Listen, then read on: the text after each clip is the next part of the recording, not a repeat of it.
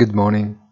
The advanced estimate of U S G D P for the first quarter is almost halved compared to what is expected, while inflation measured with the same parameters returns to over. Wall Street, however, starts to rise again, spurred by corporate earnings data.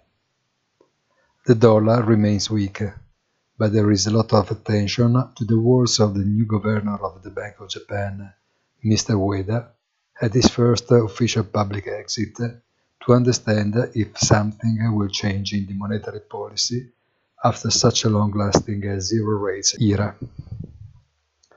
Have a nice weekend and don't forget always di commentare il punto della settimana on our site easy dash finance dot I T.